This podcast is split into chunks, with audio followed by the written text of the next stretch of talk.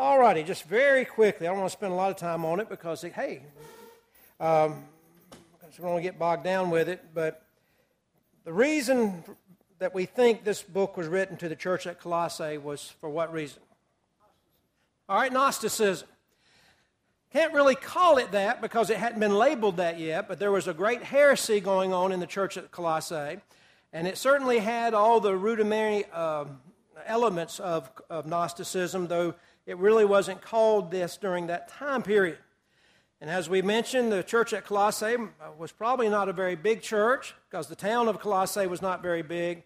Um, it was probably evangelized from people from Ephesus uh, one of them being Epaphroditus. And of course, that's how Paul found out about what was going on there in the church at Colossae because Paul had never visited this city before and had, no, had done no evangelism there. But yet, when he found out what was going on in Colossae, he felt it necessary to write a letter to this particular church. Now, Roger said Gnosticism, but what is Gnosticism? Give me some basic tenets of it and why it's a, a terrible heresy. Yeah, the biggest thing, as you said, it's a mixture of Greek philosophy, Judaism, um, some paganism, because there's a lot of mysticism involved, a lot of stuff like that, the worshiping of stars and angels and that kind of thing. Uh, but one of the biggest problems it had was it believed that matter was totally evil and spirit was totally good, and the two could never touch. And therefore, there's no way in the world that Jesus Christ could really come to this earth as a man uh, because no way in the world could totally good occupy totally bad. And in fact, God had, could have nothing to do with matter because matter was evil. And therefore, Gnosticism taught that what about this world? It was all evil, therefore, as far as its relationship to God. God could not have created this world because why would God, God couldn't create something that was evil? So they came up with this whole line of intermediary gods that got close farther away from God to finally got to the point that you could have somebody that could create the world. And that's why they worshiped the stars that were other little gods up there and, and angels and that type of thing. Like I said, I don't have a whole lot of time to get into it. But the main two things that Paul is dealing with as far as this false teaching is concerned is the fact that, that God is really not who he says he is, okay, as Christianity says, and that Jesus Christ was really not who he says he is. Uh, they believe that since uh, spirit, which is good, cannot occupy matter, which is bad, that when Jesus came to this earth, he really wasn't here, but he was more like a phantom. Uh, he was more like an illusion. He really didn't occupy a human body. In fact, as I said before, there were some Gnostics who believed that if Jesus walked across sand, you could not see his footsteps because he wasn't really there. And if that is the case, what has happened to the plan of salvation? It's, it's gotten rid of it. Doesn't work anymore because Jesus is not a suitable propitiation for our sins. And so the Gnostics came up with this different rung system where you obtain salvation by reaching certain levels, and only uh, you could find out what these levels were if you got permission from those who were the knowing ones, and that's where the word Gnostic comes from. It means to know. And therefore, uh, you had to be uh, real tight with these people, and when they felt like you were ready, they would share special knowledge with you, and you could move more up the uh, ladder uh, towards salvation. And of course, all of that is false. It's a heresy, as we refer to it. And so Paul thought it's very important that he write this letter to the church at Colossae. Now, one of our good brothers um, a couple weeks ago was asking me about something, and I think it'd be a good thing to, to talk about before we move on in, in the um, book. But this person asked me if this was going on at the church at Colossae, and that this heresy was eating the church up at Colossae, why in the world would Paul write him a letter? I mean, sounds like a bad church to me. Why waste your time writing to a church that's full of heretics? All right, there were faithful people there. He was trying to encourage. I saw another hand. Is that what you're going to say, Fred? Yeah, and notice what it says in verse 2 at the very beginning of it. Who is he actually writing to at the church at Colossae? He's not writing to the heretics, is he? He's writing to the saints, the holy ones, and the faithful brethren in Colossae. Okay?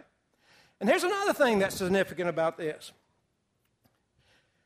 In the society we live in today, as soon as some problem starts occurring in the church, some, the church starts doing something somebody doesn't like, even if it's something that's unscriptural that, some, that somebody doesn't like, what is the typical reaction? Leave. You leave.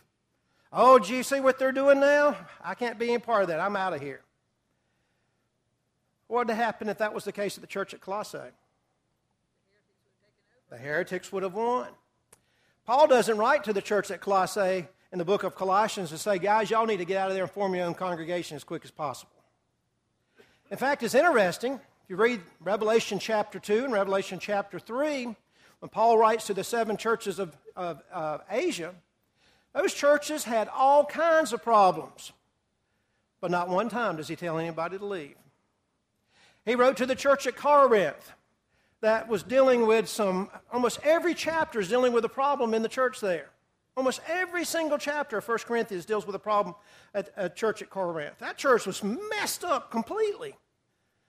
But not one time does Paul say, well, you need to leave and go do something else.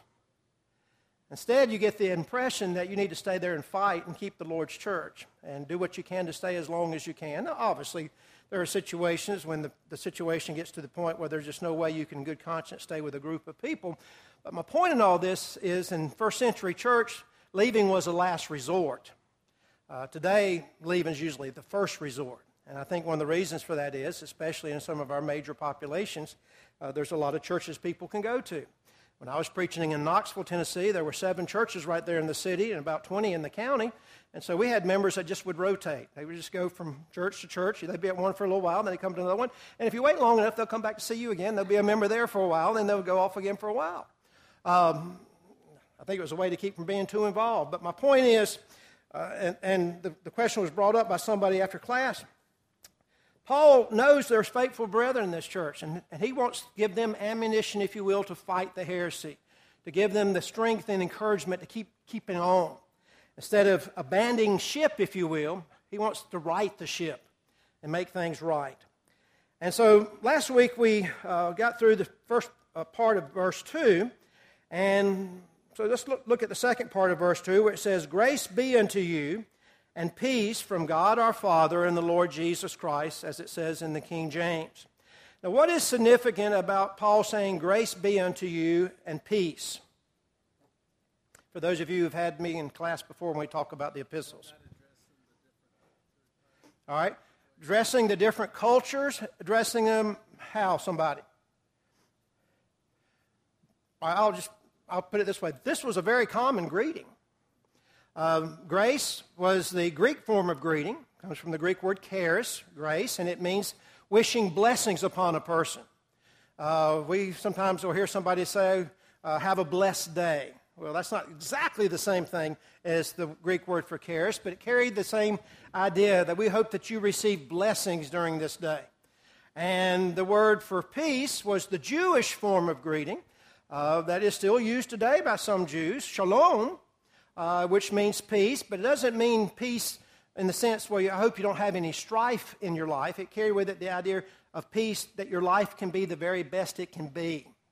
That's what real peace is, when life is the very best it can be. And so, in, in almost all Paul's correspondence, he always begins, as we talked about, you always tell the, who the letter is from. We always get, wait to the end of the letter, but back in those days, you start with the letter at the beginning. Who's the letter from? And then you have a greeting. And after Paul, of course, explained that, that this was Paul, and I'm an apostle, and I have an authority, you better listen to what I say, he continues on with the normal greeting. But notice how the greeting changes when it's someone who is a Christian, when it's someone who's writing to a church. Instead of just writing a little letter here, he says, Grace be unto you and peace from God our Father and the Lord Jesus Christ. Uh, what's different now? When you put that on the end of it, what has happened? All right? Let me put it this way. If I go up to Frankie and say, Grace, Frankie, and Frankie says, Thank you, because I'm wishing him blessings. I want him to have a blessed day. But I go up to him and say, Grace from God, Frankie, that changes everything, doesn't it?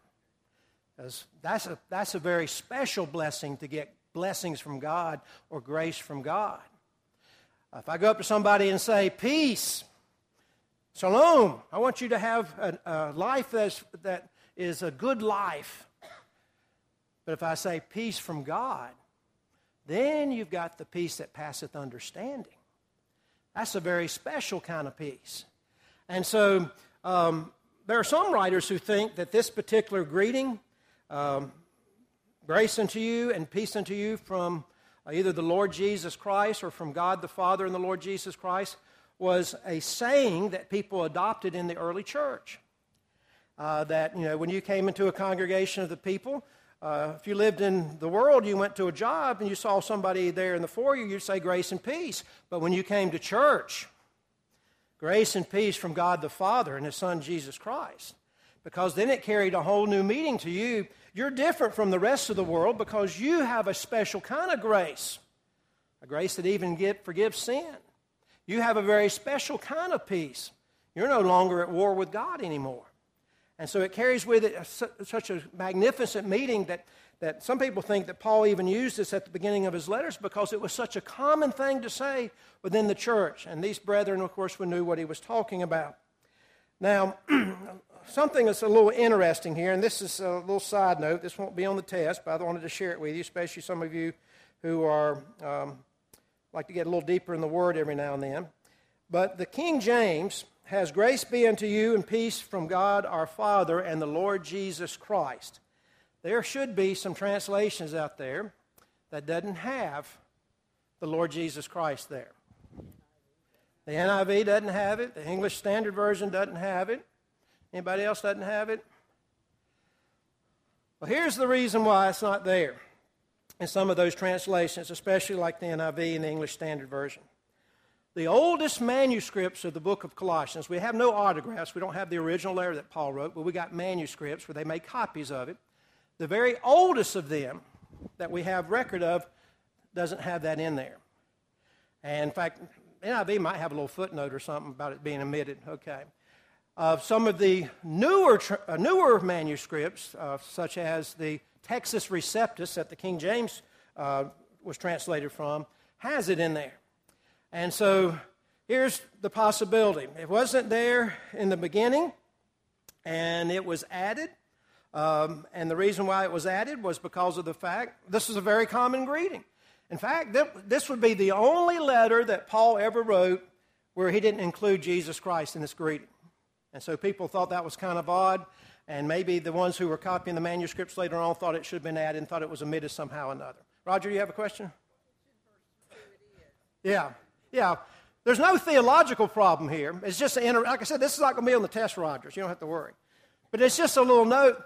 For example, if I was reading this and you would say, well, that's not in my Bible, I wonder what's going on there. Well, I thought I'd explain that, why it's not in there, okay? Um, it's because some of the very old manuscripts doesn't have it in there. But the thought is um, carried, carried on throughout the rest of the book of Colossians. And if this is the case where it doesn't appear and it was meant not to appear, this would be the only epistle that Paul ever wrote where it didn't appear. And a lot of people think it should be there too because of the point that he's trying to make with the connection between God the Father and the Lord Jesus Christ, how there was a connection there because he's dealing with Gnosticism. So, anyway, like I said, I just wanted to make sure um, you understood that. But he goes on in verse 3 and says, We give thanks to God and the Father of our Lord Jesus Christ, praying always for you. Now, two things I want to uh, point out here. First of all, I want you to go back to verse 2. And I want you to notice that in the beginning of this letter, he says that this grace and peace that he's wishing to the Colossian brethren comes from God our Father. Now, what would be the significance of that to the people who were in the church at Colossae? Our Father. Maybe I say a different way, it's easier to understand. Okay, I agree, that's the case. But why didn't he say grace and peace from God? Why does he say God our Father? But a special relationship that we have with God. Why do we call God our Father? All right, two different reasons. Somebody held two fingers up. First of all, He's our Creator. God created everything. Secondly, he is the Father of our salvation, and therefore, in a sense, he has begotten us through the blood of Jesus Christ, and so we have that relationship with him. Paul does this all the time in his books. You've got to look for it, but there's subtle things going there where he's always attacking the problem. And so, if he's dealing with Gnosticism, who believes that God didn't create the world and that salvation can't come through God the way that he has it set up, what does he go ahead and do? what does he do? Yep. He says that, that's our Father. So, right then, he's, he's setting the stage for saying this comes from our Father. The, our Father is the one who created us. We have earthly fathers who created us, and so the connection is very obvious to be made. But I bring that up to make sure we understand. When we get to verse 3, he says, We give thanks to God and the Father of our Lord Jesus Christ. Now, here's where we, we change the, what Father means just a little bit, but he's still making a very important point. Um, how is God the Father of Jesus Christ? Did he create himself? Did God create Jesus? Jesus already was in creation. You go back to the book of Genesis. The text says, Let us make man in our image. Uh, Colossians 1.18 reminds us that all things were created by him and all things uh, were, are sustained by him. And he's talking about Jesus Christ. So, in what way now is God the Father? How, how is that related? All right. So Jesus called God his Father. All right. Two things you need to understand here God being used as Father when it comes to Jesus Christ. And how it would confuse you if you didn't understand this relationship is in the previous verse, he talks about God being our Father. And the reason why he talks about God being our Father is because he created us. And he is the one that um, you know, takes care of us, especially when it comes to salvation. But when you talk about the relationship between God the Father and God the Son, there's a little different situation here. First of all, there's a sense that God is the one who calls Jesus to be born into this world. Um, there's the idea, of course, that the Spirit fell upon Mary when she was a virgin, and she became with child, and Jesus was born. So God was instrumental in that, but He did not create God because God, I mean, create Jesus because Jesus already existed. Okay? But there is that aspect of it. And that's one of the things I think maybe Paul was trying to get the people of Colossae to think about that you can't say that this happened the way you're saying it happened because of the way it actually happened. Um, all you have to do is open up the Gospels and you can read about how it happened. And so what they're doing is denying what the Bible said, which is a problem. And there's also the idea that Jesus, being the Son, came from, the God, came from God in a way that it could come from nobody else. Um, John 3:16, for God so loved the world that he gave his only begotten Son, that whosoever believeth in him shall not perish but have everlasting life. King James Version uses the word begotten there, and begotten almost it seems like, well, God begotten him or born him. But that's not the word there in the Greek. The word in Greek there for begotten is monogenes, which is an unusual word, but it means a um, very unique one or very like no one else. And that's why mono means, um, means uh, singular. And then genes is the idea of something being born. But when you put them together like that in the Greek, it's the idea of something that was so unique to nothing, like nothing else that's ever been. And so Jesus is begotten of God in a way like nothing else has ever been. Okay? But there also there's the idea, and Rogers touched on this too, that there's a relationship thing here. Philippians chapter 2 is where he was talking about there, beginning at verse 6 and going through verse 8 or so. It talks about how that Jesus Christ, even though he was in the form of God and thought it not robbery to be equal with God, took of himself of no reputation and took on the form of man. Literally, the idea is he emptied himself of that so he could be in a subordinate position to God. And in our feeble minds, the best way for us to understand that, that the inspiration of the Holy Spirit thought we would, would be able to understand, is the idea of a father son relationship. Uh, he could have used, well, general and lieutenant, or sergeant and private, if you will. But that sounds kind of silly, I think. But the idea of a father taking care of a son, because he took care of Jesus here on this earth, and then the son doing the will of the father is something we can relate to in our own family relationships. Now, have I lost everybody completely, is everybody with me? Yeah. Well, here, here I'll, I'll discuss that very quickly, but that, this could take a whole class. But first of all, the reason why people say that you need to pray to Father, which we should, is because of the model prayer there in Matthew chapter 9 when the disciples came to Jesus and said, Lord, teach us how to pray. And he said, Our Father, who art in heaven, hallowed be thy name. You know, you know how the rest of it goes. And we should address the Father, obviously, because he is our creator and our, the one who uh, is our Father in heaven. But yet, uh, be, you'll be hard pressed to say you can't preach, uh, pray to Jesus because you have Paul praying to him all through the epistles. You have Stephen right before he died praying to Jesus. And so I know there's actually been some churches that split over that. But if you do a study of God's Word, um, yes, we're supposed to address the Father, but yet by no means that doesn't mean we can't ever address Jesus Christ either.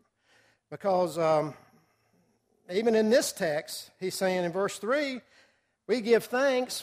Well, he's praying. We give thanks to God the Father of our Lord Jesus Christ. And he's going to go on and talk about praying to Jesus later on. Okay? But um, does that answer your question? Okay. Um, but anyway, but I know sometimes people get really hung up on that, and I always start all my prayers saying, "Dear, you know, address God."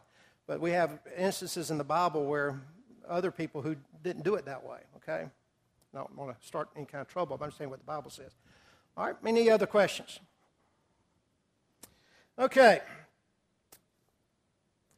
He goes on and. Um, the point, of course, being that he's trying to make sure here, once again, by using the word Father, he's showing a special relationship with God and the, and the Son, Jesus Christ, and he's doing this for a particular reason.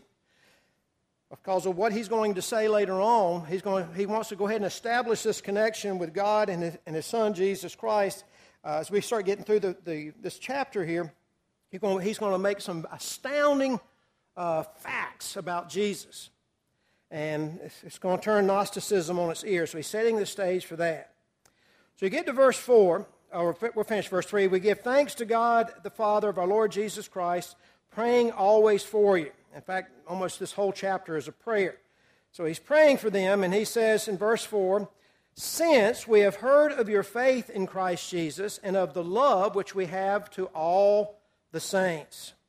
He began praying for them always since we have heard.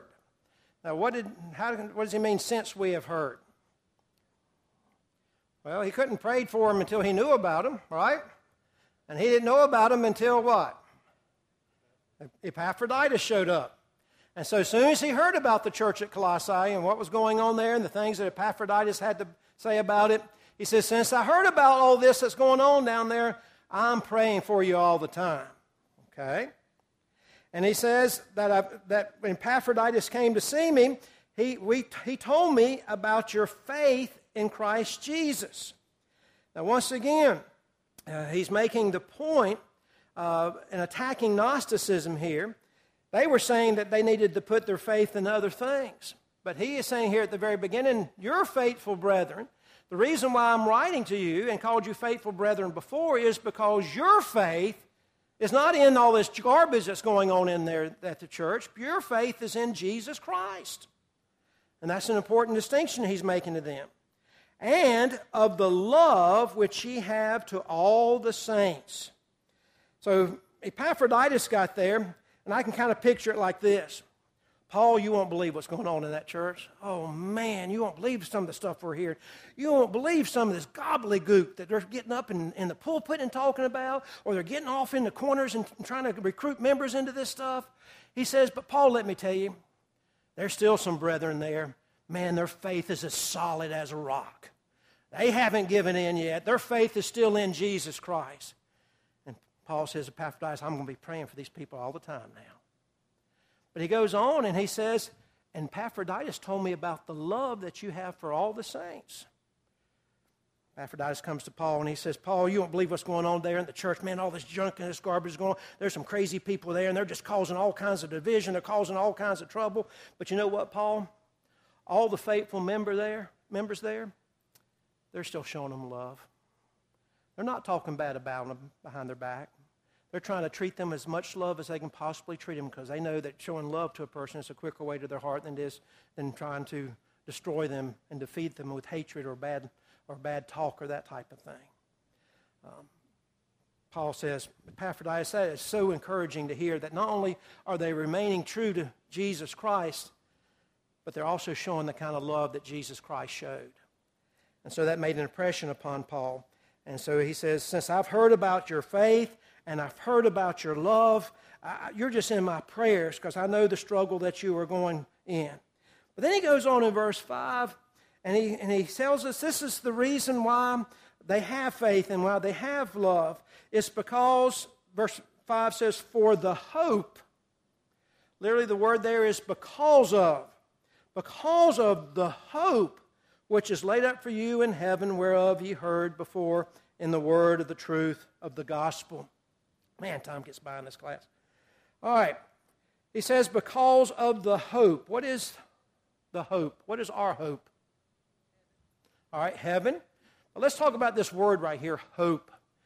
Uh, one of the things I think that most of us as Christians struggle with is that we do not fully understand the word hope as it is defined in God's Word. We so commonly think of the word hope as a wish, or we think of the word hope as a maybe an opportunity. Um, but the Greek word for hope carries with it the idea of a confident expectation. It's not merely a dream, it's not merely a wish. Like I might wish that I get home that Karen will fix me country fried steak and gravy because that's one of my favorite meals. That's a wish. But if I come in the house and I smell it, that's a confident expectation I'm going to be having that tonight, right? Biblical hope is so different from the way many Christians look at it.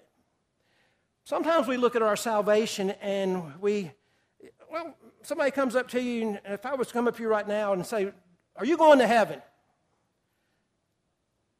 Not saying any of you would do this, but I've seen people do this. They'll go, Well, I sure do hope so. I think I will. I don't. That's not the way hope is expressed in God's Word.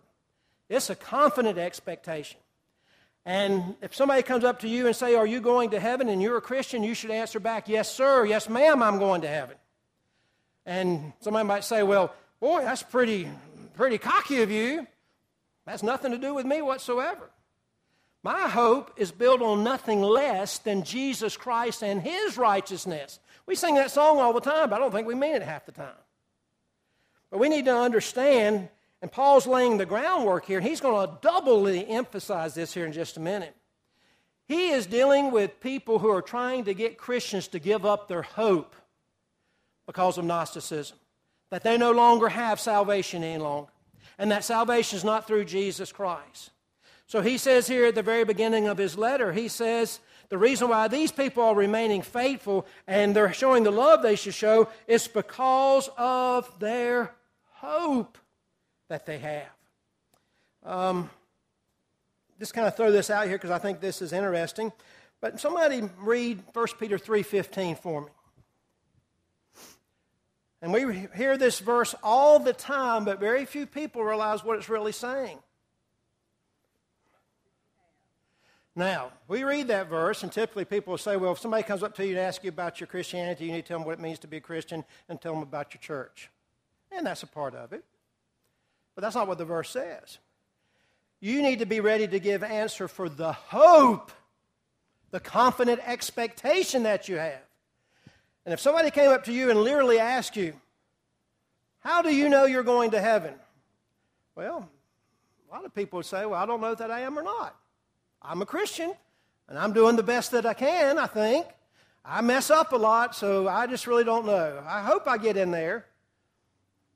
That's not going to convert anybody. Because what's the difference between you and them? Your hope may be just a little bit better, but they're hoping something might happen good for them too. You need to explain to them why you have this confident expectation. That's the point there. You need to tell them that I'm depending upon the grace of God and the blood of Jesus Christ based upon the fact that I obeyed his commands to become a Christian and was bathed in the watery grave of baptism for the remission of those sins. And if I am faithful, I mean, if I confess my sins, he is faithful and just to forgive me of my sins and to cleanse me from all unrighteousness. Folks, that's what my hope is based on. If it's just based on me, I've got major, major problems. But that's what the verse is talking about. Um, somebody else read another verse for me. Read uh, Hebrews, this is another very familiar verse, Hebrews six nineteen. We sing a song about this. Okay, read the verse right before that, Mike. All right. Now, see what he's done there? First of all, he says, God says, because of the blood of Jesus Christ, and you read that whole chapter, it talks about Jesus being in verse 8 there, or verse 5 and verse 8, Jesus Christ is the author of our eternal salvation. He goes on and lays down the case and comes to this point saying, because God cannot lie. God says, I sent my son to die for you, and because of that, you can have salvation from your sins. God can't lie, so you need to take this as a consolation and let hope be the anchor of your soul, both sure and steadfast. The anchor of Christianity, as Paul is talking about right here in the text, is our hope. Um, somebody read Titus 1 2. All right. What does our hope rest on? That God cannot lie. And He has promised to save us. Okay? Now, don't take me the wrong way and don't, and don't go around saying a person can't fall from grace because the Bible talks about that. In fact, in just a little bit, it's going to be talking about producing fruit in this verse. But yet, at the same time, we go to the other extreme and think we can't have any hope. Instead, hope, in fact, hope is the main lesson of the entire Bible. All of this whole book is about hope. From the beginning there at Genesis with the fall of man until the book of Revelation, we shall overcome, is all about hope. It's the main title of the whole book. In fact, going back to the Old Testament, um, Psalms 146 and verse 5. Somebody read that for me. All right. Blessed is the man whose God, it's the same God in the Old Testament and New Testament, and what? Their hope is in that same God. If your hope is in God instead of in yourself, you're a blessed man. It changes your whole outlook on Christianity. It changes your whole outlook on worship. It changes your whole outlook on everything. You think my hope is built on nothing less than Jesus Christ and his righteousness. Now, Paul says that, and just in case somebody didn't believe it and didn't appreciate it, look what he says next. For the hope which is laid up for you in heaven he says, Here's the hope. There's something waiting for you in heaven. You're going to go to heaven. And he uses a very special word here. The King James Version says laid up. Does anybody have anything different? Stored up. Anybody have anything else? This word, this phrase here in the Greek, laid up, carries with it the idea of stored up, as Karen says. It's literally the idea of, of putting something in a box and putting it up on a shelf, and it's going to stay there.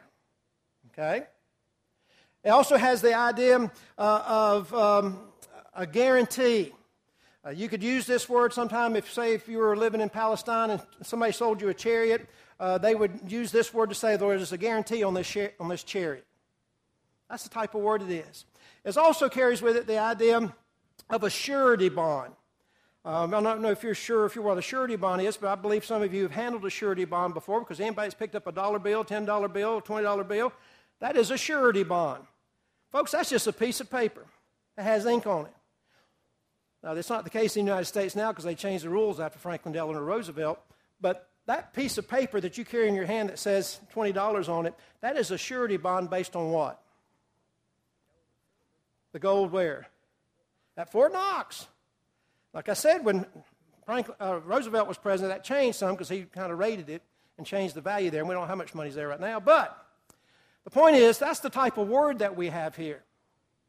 But here is one of the f- favorite ways it's used in the Greek. It's, it means the word reservation or appoint, appointment. You have a reservation or appointment, but it's not just the idea, well, I've made a reservation and I'll make it if I keep it or not.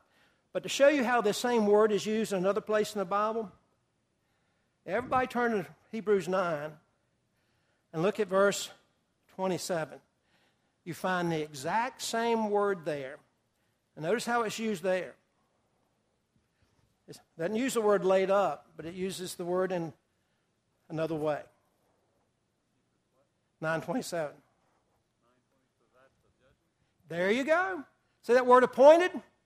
That's the exact same word, but we have right here is laid up. Now, Hebrews 9.27, how sure is that when he says just appointed unto man wants to die? I think we can pretty much take that to the bank, can't we? When it says you're appointed wants to die, well, everybody in here, unless the Lord comes back, is going to die. I don't care who you are. I don't care how old you are. I don't care how young you are. I don't care how educated you are. I don't care if you're male or female. I don't care what race you are. One of these days, you're going to die. As we've said before in the class on Ecclesiastes, as George Bernard Shaw says, the universal statistic is the same one out of one dies. He uses that word, that exact same word, to say, This will happen. And look what he did over here in the book of Colossians. He uses that exact same word to talk about our hope and our home in heaven. Now, folks, first of all, what he's done there is he's confirmed to the church at Colossae you quit listening to these Gnostics who try to tell you that your salvation is not sure. You need to climb their ladder. You need to go to their mystical things. You need to listen to their special knowledge. Don't you worry about it. If your faith is in Jesus Christ, and he's already mentioned this several times before he even got to this point, if you're in Jesus Christ, your hope is such that's like your place in heaven's already there. And he uses the exact same word that the writer of Hebrew uses, which may have been Paul, we don't know when he talks about death. So here's what you got. As sure as you're going to die, Paul's making the point here if you're in Jesus Christ, that's as sure as you're going to go to heaven. Oh, and my time is up. So that's a good place to stop. Leave you with some hope.